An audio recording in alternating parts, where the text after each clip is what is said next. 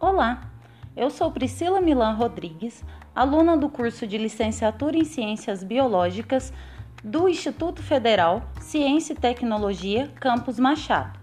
Esta é uma aula de educação ambiental, onde vamos falar sobre os grandes temas educação ambiental na escola. A educação ambiental na escola deve levar a uma conscientização da necessidade de proteção do meio ambiente visando sanar a falta de informação, assim como o excesso dela, visto seu fácil acesso hoje em dia. É, falando sobre as principais causas da destruição do meio ambiente e suas consequências.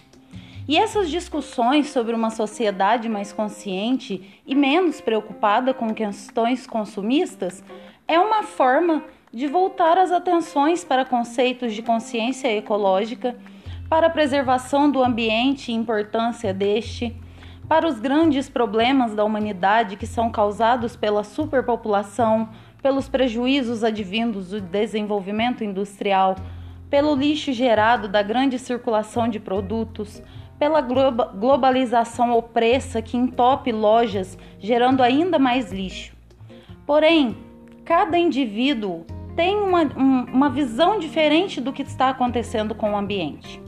E o papel da escola na educação ambiental é de conscientizador dessa necessidade de proteção, assim como de promotor e de seletor de informações que chegam aos montantes hoje em dia, né?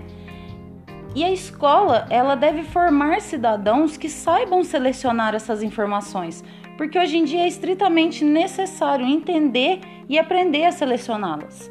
Mas a escola também deve tomar cuidado com essas informações pelo mesmo motivo. É preciso desenvolver ações educativas sobre essas questões ambientais usando métodos ativos, conscientizando e estimulando os alunos. A educação ambiental na escola é o caminho para indivíduos que mudem seus hábitos, que assumam novas posturas, que sejam ativos observadores ao que consomem e ao que o consumo gera, e que levem à diminuição da degradação ambiental, promovendo uma melhoria na qualidade de vida e reduzindo também a pressão sobre esses recursos.